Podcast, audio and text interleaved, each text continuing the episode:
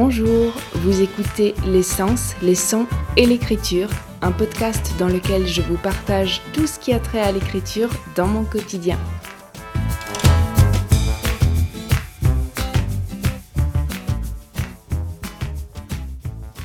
On est vendredi 4 décembre. J'ai terminé ma nouvelle hier soir vers 23h30. La première chose à dire, c'est que j'en ai fait un exercice à part entière. Moi qui n'aime pas vraiment les lieux, j'ai fait de cette nouvelle un nid d'endroits à décrire. Euh, j'espère que ce sera pas trop chiant à lire, mais euh, le principal c'est que j'ai atteint mon objectif. Moins de 10 pages, Noël, la pâtisserie, l'absurde, tout y est. Je voulais écrire une histoire qui se passe à Broadway et euh, comment vous dire, on, est en, on est en plein dedans. En fait, on est tellement dedans que j'ai eu énormément de mal à m'arrêter à faire des ellipses, à ne pas tout raconter, à ralentir et, raccourcir pour être certaine de ne pas dépasser 10 pages. Quand j'ai une limite de pages, de mots ou de signes, je dois impérativement garder ça à l'œil et, je suis assez bonne pour ne pas dépasser la limite, mais si par malheur je dépasse, alors c'est l'enfer. Alors ici, j'ai utilisé une super technique qui n'en est pas vraiment une. En tout cas, ça a fonctionné à merveille. En fait, j'ai une police d'écriture fétiche, celle avec laquelle j'écris tous mes textes depuis, euh, je sais pas, depuis 2012 au moins, je crois. C'est une police avec laquelle je me sens bien. Elle rend la lecture facile et le texte qui s'écrit est beau, aéré et fluide. je sais bien que c'est que dans ma tête, mais donc j'écris tout en Sitka texte. Et quand j'écris pour des appels à texte et qu'il faut une police spécifique, je ne change la police qu'au dernier moment. Pour la nouvelle de Noël, comme Camille voulait une nouvelle de 10 pages maximum, elle a aussi imposé l'interligne 1,5 et le Time New Roman comme police, pour qu'on ait tous la même mesure. Et ce qui est bien, c'est que le Time est un peu plus petit et serré que Sitka. Franchement, impossible pour moi d'écrire en time, c'est minuscule. J'ai l'impression que tout ce que j'écris est lointain quand je tape avec ça. Et donc, j'écrivais en Sitka en surveillant le nombre de pages, ce qui m'assurait une sécurité puisque mes 10 pages en Sitka n'en faisaient que 8 ou 9 en time. Bon, comme je le disais, j'ai eu du mal à m'arrêter. En fait, j'ai carrément créé un musical avec une intrigue et des tas de personnages, ceux du musical et ceux de ma nouvelle, qui sont donc les comédiens qui jouent ces personnages. Euh, sauf que c'est une nouvelle, donc j'ai pas exploité tout ça. Je n'ai pas noyé l'histoire sous une horde de personnages euh, ni sous une seconde intrigue dans l'intrigue. Ça n'aurait pas de sens dans un texte si court. Mais dans un roman, il suffirait d'allonger la nouvelle sur 30 pages et ça ferait le début d'un roman dont j'ai déjà presque toute l'intrigue en fait. C'est assez fou parce que je sais ce qui se passe ensuite, j'ai les réponses, pas toutes évidemment, mais c'est une fin assez ouverte dans la nouvelle et j'ai déjà quelques clés je me suis aperçue assez vite en réalité que j'étais en train de, créer un monde avec des tas de choses vraiment utilisables dans une histoire plus longue. Et le plus simple serait d'y plonger tout de suite, mais, mais si je fais ça, j'en ai pour des mois. Et j'ai besoin d'une pause. J'ai vraiment besoin d'une vraie fin d'année, de vraies vacances comme celles que j'avais quand j'étais enfant et que les examens se faisaient encore en décembre, quand Noël et Nouvel An étaient de vraies fêtes et que, et que je pouvais passer des jours à lire sans me soucier de rien. J'ai prévu de savourer mes vacances. Je suis toujours en vacances. C'est un choix, évidemment. Et je sais bien qu'après quelques jours, je vais me mettre à écrire et à tergiverser, à débattre avec moi-même. Mais je vais essayer de le faire avec plus de légèreté. Et puis en janvier, je sais pas si j'aurai envie de me replonger dans mon monde de Noël. Euh, je peux pas prévoir mon humeur et tout ce qui peut se passer d'ici là. Donc, on verra bien. J'ai aussi envie de me remettre à la poésie plus assidûment, mais toujours sans pression. L'une des auteurs dont la nouvelle avait été publiée en même temps que la mienne dans la collection Bruxelles se compte l'année dernière, a mis en place une sorte de calendrier de l'Avent. Et donc chaque soir, elle partage sur Facebook un texte d'un artiste qu'elle apprécie, une création sonore ou une vidéo. Et elle m'avait demandé si je voulais lui envoyer quelque chose. Dans son mail, elle demandait, je cite, des œuvres qui parlent de la nuit, de la traversée, des questionnements ouverts porteurs de lumière, d'étoiles. Et j'ai donc cherché parmi les textes que j'ai écrits ces dernières années, et deux choses en sont ressorties. D'abord, Je me souvenais avoir écrit un poème par jour pendant un mois l'année dernière. J'avais commencé début juin, mais je ne me souvenais pas avoir tenu 47 jours en tout. En relisant mon fichier, j'ai trouvé pas mal de choses que j'avais complètement oubliées et ça m'a donné envie de recommencer. J'écris de la poésie comme je l'ai déjà dit, mais vraiment au gré de ce qui vient. Ou alors j'écris pour des appels à texte et la contrainte du thème me fait écrire différemment. Ou alors au contraire, plonger encore plus dans ce qui fait mon écriture, toujours dans cette recherche du mot juste pour tenter de dire ce que je veux dire. Mais cette espèce de challenge que je m'étais lancé d'écrire un poème par jour, on dirait que ça a ouvert mon écriture au monde, je, prenais mon carnet partout, comme souvent, mais je n'avais plus peur de l'ouvrir à tout bout de champ parce qu'il y avait toujours un poème à commencer. Il y avait toujours des observations à noter. Au lieu de rêvasser lors d'une conférence en plein air, j'écrivais sur ce qui se passait, ce que je voyais, les pensées qui me venaient, tout en cherchant les mots justes et tout en sachant que euh, tout ça ne serait que de la matière brute à retravailler. Et chez moi, pour que ce soit retravaillable, il me faut déjà de la matière brute solide, et pour ça, il me faut d'emblée un but, quelque chose à dire, des mots qui coulent d'abord seuls. Mais si ça ne venait pas, je me forçais pas vraiment. Euh, l'essentiel était d'écrire un poème, bon ou mauvais, et il pouvait ne faire que deux vers du moment qu'il y avait quelques mots chaque jour, même si je ne prenais que deux minutes les jours où j'avais, pas un moment à moi, où j'avais pas le temps. J'avais quand même rempli ma mission. Et quand je relis ce fichier de 47 textes, c'est l'aspect journal qui me saute d'abord aux yeux. J'ai eu la bonne idée d'écrire en haut à droite de chaque page le contexte du jour, l'endroit où j'ai écrit le texte, le sujet et parfois les circonstances particulières ou même ce qui a conduit au texte. Par exemple, il y a un texte écrit après avoir lu des poèmes de Sylvia Plath et je crois que je l'ai noté parce que c'est peut-être éclairant, ça dit pourquoi le texte est ce qu'il est sans doute. Il y a aussi un texte écrit pendant un concert de musique classique et, un autre le lendemain à propos du concert. Et donc c'est intéressant d'avoir euh, parfois le contexte précis. En plus, relire le poème suffit parfois à me ramener à l'état d'esprit dans lequel j'étais, à ce qui se passait dans ma vie à ce moment-là. Ça fait ressurgir des, images de mes journées. Et ce sont de vrais souvenirs en trois dimensions qui stimulent tous les sens. Donc parfois le poème suffit, mais parfois j'ai besoin du contexte écrit plus haut et tout s'emboîte. Bref, j'adore cette forme de journal. Et je me rends compte que c'est parfois bien plus parlant d'avoir un poème qui dit une journée, une atmosphère en peu de mots, plutôt qu'une entrée de journal de trois pages où j'ai tout déversé. Et alors la deuxième chose qui est ressortie de mes recherches dans mes vieux textes, c'est que je ne trouve rien qui soit universellement positif dans ce que j'écris. Ce qui est lumineux et positif m'est en fait très personnel, très intime, et, ça n'a rien d'universel. En fait, ce qui est universel, c'est la laideur, les trucs pourris qu'on connaît tous. Et, euh, et ça m'a fait pas mal réfléchir, ça aussi, parce que j'avais jamais regardé mes textes sous cet angle-là, tout simplement. Je m'étais jamais posé euh, loin de moi euh, ben, en tant que lectrice tout simplement, mais en regardant les choses dans un énorme plan large, on va dire. Et donc voilà, relire ces textes m'a donné envie de recommencer à écrire un poème par jour. Euh, je ne sais pas encore quand exactement, mais je sais que je reprendrai cette habitude sans doute dans le courant de l'année prochaine. et si vous voulez vous joindre à moi, vous êtes les bienvenus évidemment.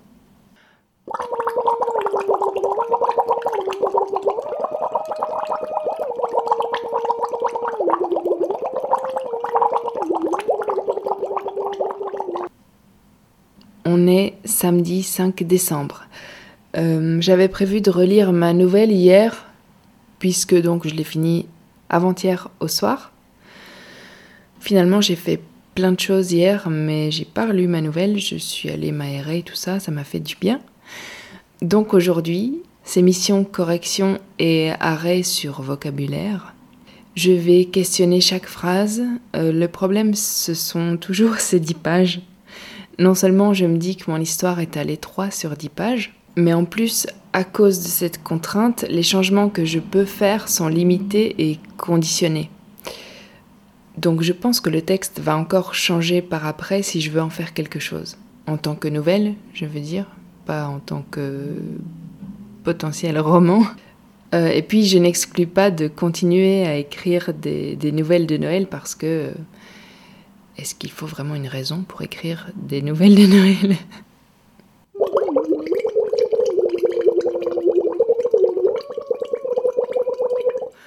Bon, j'ai bu tout mon thé pouère aux écorces d'orange que je m'étais préparé. Je suis en pleine relecture et mon principal problème pour l'instant c'est le temps du début et de la fin. Je raconte à l'imparfait et au passé simple quelque chose qui s'est passé et je voudrais basculer au présent à la fin mais, mais c'est pas si simple. Je parviens pas à démêler ce qui est le plus juste pour l'instant. Enfin, les choses doivent s'emboîter et pour l'instant je vois pas comment. Donc euh, je vais laisser comme ça, je vais avancer dans les corrections et puis j'y reviendrai.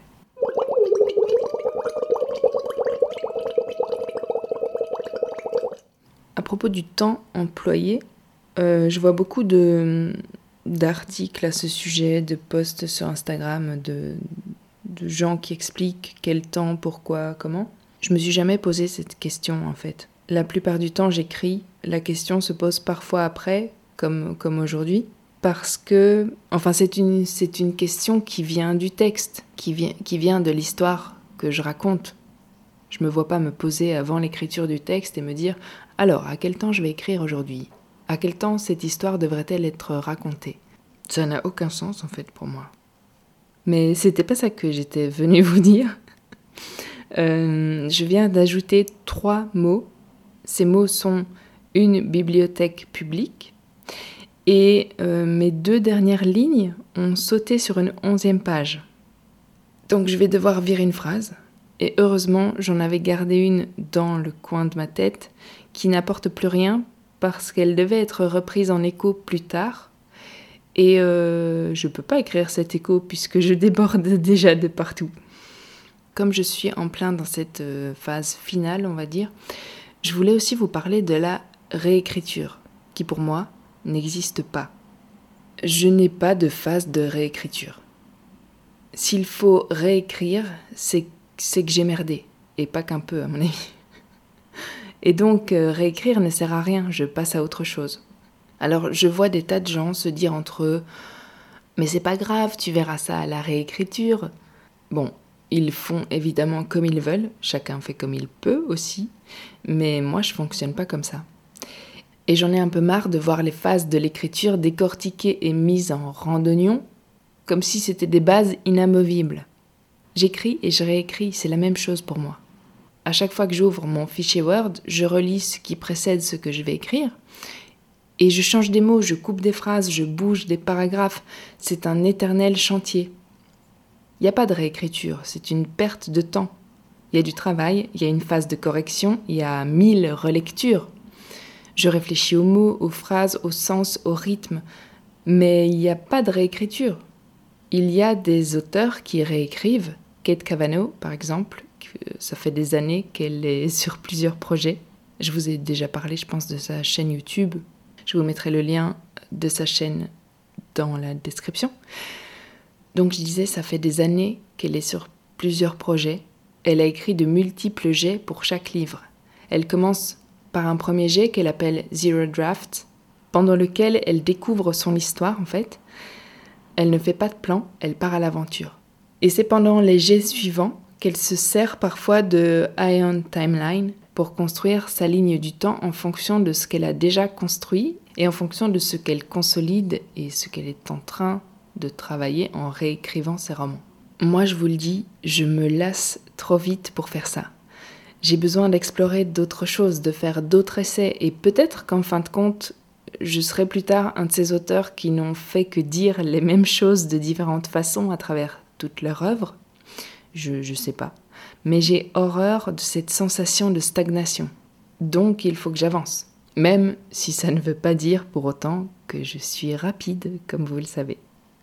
Et puis, toujours à propos de réécriture, je suis tombée sur le replay d'un live de Jupiter Phaeton sur Instagram.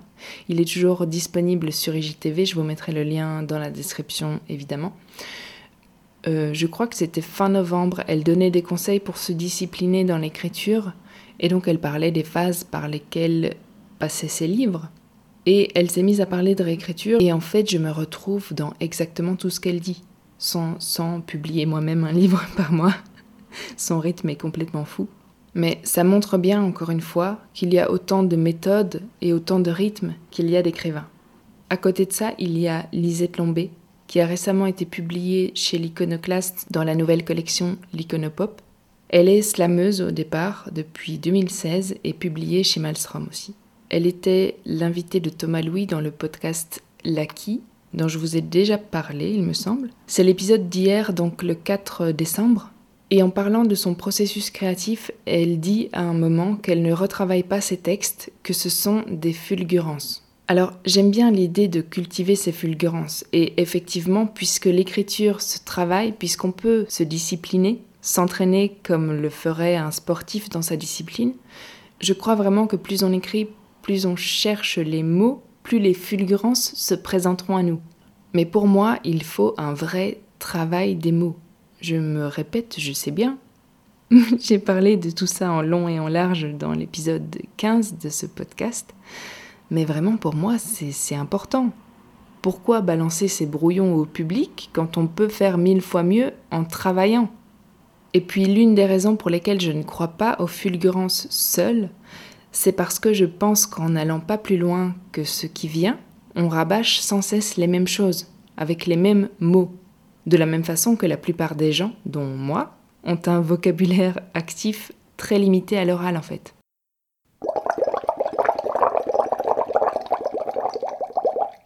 On est dimanche 6 décembre, j'ai envoyé ma nouvelle à Camille hier soir. D'abord, je voudrais parler de l'effet deadline.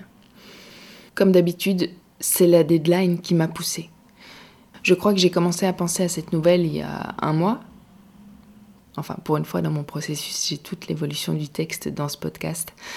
Donc, euh, vous savez déjà tout. Mais donc, sans surprise, plus la deadline approchait, plus j'écrivais. Et donc, le résultat et mon état dépendent de ma capacité à me mettre assez tôt au travail. Mais d'expérience, je sais que j'atteins généralement ma limite en 40 jours de travail intensif 40 jours sans sortir plus de 30 minutes par semaine pour faire les courses, 40 jours sans réseaux sociaux ni personne pour me déconcentrer. Euh, et, ça fait longtemps que ça ne m'est plus arrivé. Et évidemment, pour un travail de fiction, c'est toujours important de souligner que ce sont 40 jours qui arrivent après une longue phase de maturation de mon projet. Mais ça aussi, je l'ai déjà dit. Alors sinon, si on fait le bilan de l'écriture de cette nouvelle de Noël, il fallait que ça baigne dans l'atmosphère de Noël, mission accomplie. Deux fois même, puisque mon histoire se passe un peu avant Noël, mais en plus l'histoire du musical que jouent mes personnages à Broadway se passe aussi à Noël. Il fallait que ça parle de pâtisserie, ça c'est ok. C'était pas gagné, j'allais en faire un truc accessoire et au final c'est l'ingrédient principal et je dois dire que j'ai mis la dose. Il fallait aussi qu'il y ait une touche d'absurde et je me suis rendu compte que le fait de penser à en mettre consciemment dans le texte rendait l'exercice plus difficile pour moi. Alors que c'est quelque chose qui me vient assez naturellement et sans jamais y penser comme tel d'ordinaire, ici c'était très différent. Et au final, j'ai l'impression que c'est pas du tout le même registre d'absurde, on va dire, que, que j'arrive à maîtriser d'habitude. En plus, ici, ma narratrice est consciente de l'absurdité qui l'entoure, donc c'est encore différent, puisque la puissance du truc est décuplée quand personne dans l'histoire n'en dit rien. Quand, quand l'absurde reste quelque chose de gratuit qui coule sur tous les personnages comme quelque chose de tout à fait normal. Je sais pas si c'est très réussi, mais je me suis amusée à l'écrire, c'est le principal pour moi. Et alors, un mot sur le titre. J'ai dû me triturer les méninges juste avant d'envoyer mon texte à Camille pour trouver un titre. C'était pas le plus compliqué pourtant, cette nouvelle aurait pu avoir euh, plein de bons titres, à mon avis. Finalement, j'ai choisi de faire un clin d'œil au Grinch, puisque le titre original c'est How the Grinch Stole Christmas, et c'est aussi un musical joué à Broadway. Le titre de ma nouvelle est donc How the Pastries Stole Christmas. J'ai essayé en français et euh, voilà. c'est mieux comme ça. Sinon, comme vous l'avez compris, je suppose au fil des épisodes, la nouvelle a évolué au niveau des idées. Et d'ailleurs, la fin n'est plus celle que j'avais imaginée. Euh, la pâtisserie n'était pas du tout au cœur de ma nouvelle au départ. J'avais une autre idée pour créer l'absurde, qui finalement vient de la pâtisserie. Et puis il y a eu cette fameuse idée de comique vaudevillesque. Je pense que j'ai bien fait de ne pas mettre ça en place parce que ça m'aurait pris bien plus que 10 pages de toute façon pour pouvoir inclure du comique de répétition aussi. Mais je garde cette idée dans un coin de ma tête, enfin dans un coin de mon carnet, surtout si je garde l'univers pour en faire une histoire plus longue. Et puis je voulais aussi vous parler des lives de Camille sur Twitch tout le mois de novembre. Je vous en avais déjà parlé du fait que je ne ressentais pas, moi, cette, émulation collective. Et puis de toute façon, je vous ai aussi parlé du mot séance qui, moi, ne me parlait pas. Bref. Mais ces lives m'ont permis une chose, la régularité. En fait, j'ai commencé à écrire plus de 100 mots pendant les lives seulement à partir de la dernière semaine. Donc euh, la dernière semaine de novembre, on était à une semaine et demi de la deadline pour la nouvelle. Et c'est sans doute dû à plusieurs choses. D'abord, la répétition pour moi n'est pas c'est pas assez si elle n'est pas programmée toujours à la même heure parce que tout autour de moi dépend de mon écriture la plupart du temps, tout ce que je fais, je veux dire. Donc, il suffit de changer les horaires pour me chambouler complètement. Et du coup, le fait d'avoir fait les lives uniquement le matin cette euh, dernière semaine a sans doute réellement mis en place la routine, l'habitude du corps qui se lève, fait son yoga, son citron chaud, écoute Camille et puis se met à écrire. Et puis après, comme je vous l'ai dit, il y a la deadline qui, qui m'a poussé jusqu'au bout.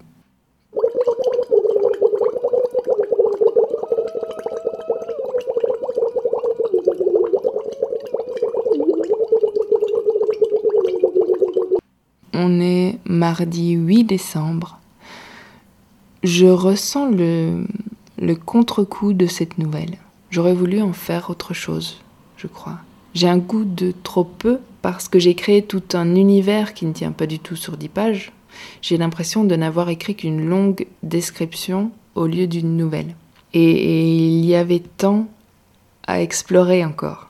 Peut-être que j'aurais pas dû partir sur quelque chose qui déjà visuellement me dépasse dans la vie. Quand il y a trop de détails, ça, me dépasse. Je m'imprègne très fort de l'ambiance générale et de ses nuances en fait, mais très peu des détails réellement palpables, visibles. Je ne mets pas de mots sur, euh, sur les odeurs, pas de mots sur ce que je vois, dans la vie je veux dire. Et donc ça explique que j'ai du mal à le faire dans, dans ce que j'écris. Bref, je sais pas, je ressens une sorte d'entre-deux. J'ai l'impression que ça m'a fait du bien de m'évader en écrivant un truc très loin de moi et en même temps très proche parce que j'ai placé l'intrigue au cœur d'un musical de Broadway et que c'est une discipline et un univers qui me fascine. Mais j'ai aussi l'impression de, de m'être raté. j'ai l'impression que, que c'est pas terminé. Et puis je suis épuisée. Vraiment, j'ai besoin de, de déconnecter complètement.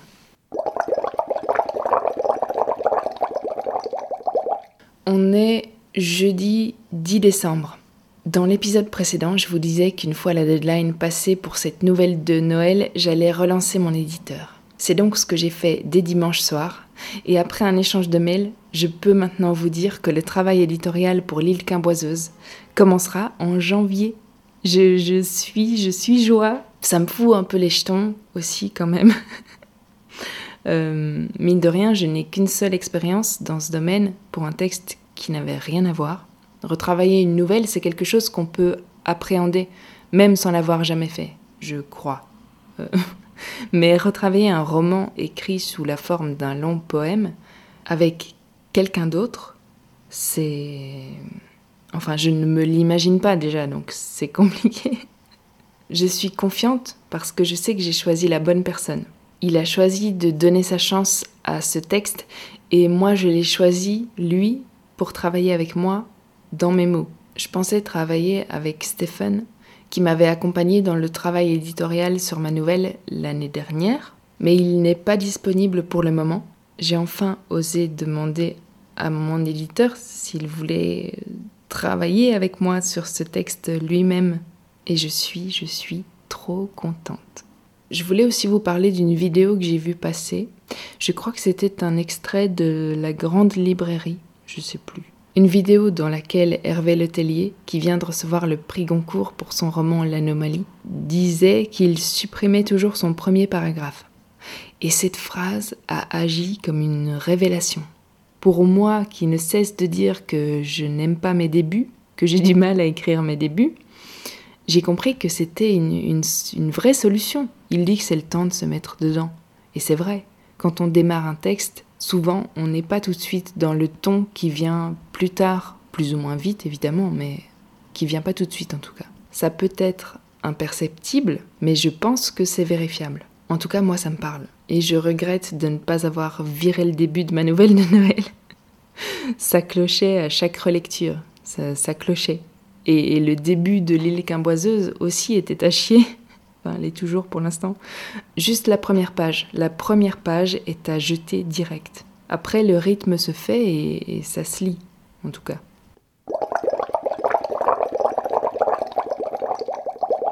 On est lundi 14 décembre et le recueil est sorti. Je vous mets évidemment le lien vers le site de Camille David vous trouverez le recueil qui coûte 3 euros et dont tous les bénéfices seront reversés à l'association Eloquentia.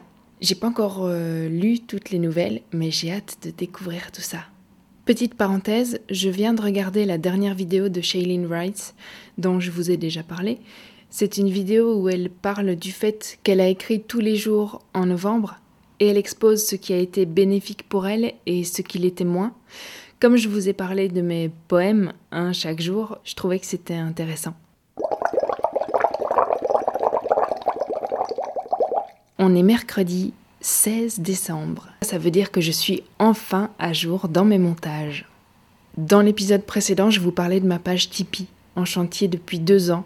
Pour ceux qui ne connaissent pas Tipeee, c'est une plateforme de financement sur le même principe Culule ou KissKissBankBank qui, eux, permettent de financer un projet en un temps donné avec un montant à atteindre et des contreparties pour les contributeurs. Tipeee permet ça sur le long terme. D'ailleurs, vous connaissez peut-être son homologue américain Patreon qui fait exactement la même chose. Et donc, Tipeee permet un financement sur le long terme. Avoir une page Tipeee pour un artiste, c'est permettre aux internautes de le soutenir financièrement à hauteur de leurs moyens il n'y a pas de durée de collecte ni d'objectif à atteindre, mais des dons uniques ou récurrents, appelés des types. Donc les types récurrents se font soit par mois, soit par contenu. Par exemple, certains youtubeurs choisissent d'être rémunérés à chaque vidéo qu'ils mettent en ligne. Et bien sûr, un don récurrent peut être interrompu à tout moment. Et donc, depuis deux ans, je cherche comment me sentir légitime de gagner de l'argent en faisant ce qui me plaît, en travaillant avant tout les mots c'est difficile. Demander aux gens de payer pour quelque chose dont la valeur n'a pas été fixée par la société, c'est vraiment difficile pour moi. Et pour beaucoup de, créateurs, je pense. Mais il y a deux ans, tout était si différent. Je n'avais encore rien publié, j'étais seule avec mes textes et, et ça me plaisait. Aujourd'hui, comme vous le savez, mon premier livre a tout juste un an. Le deuxième sera normalement publié dans quelques mois, deux podcasts ont vu le jour et j'écris encore et toujours. J'ai compris qu'on pouvait faire ce qu'on aime, être en marge de tout ce que nous impose la société actuelle et trouver tout de même une forme de paix intérieure. En fait, j'ai compris que cette paix devait venir de moi et, et uniquement de moi.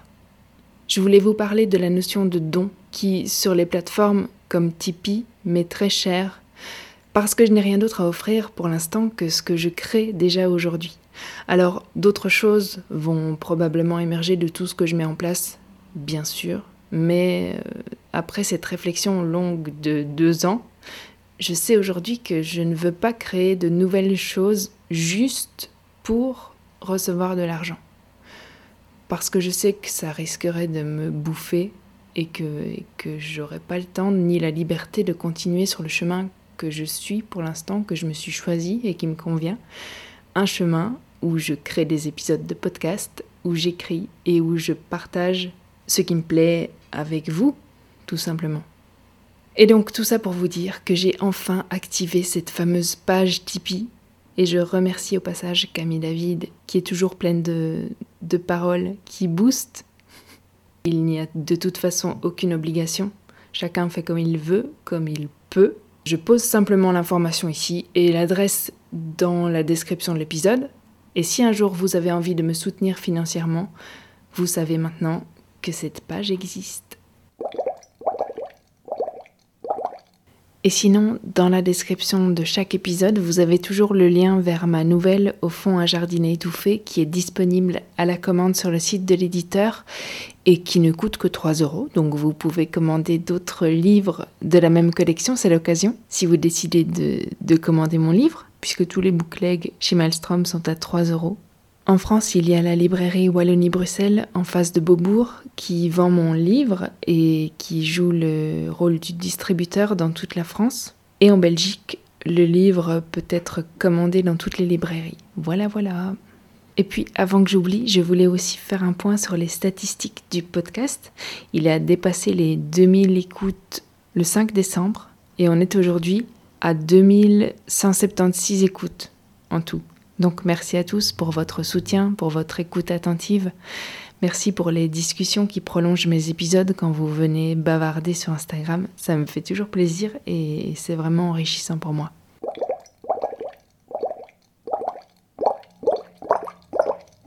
Alors, quoi de prévu maintenant?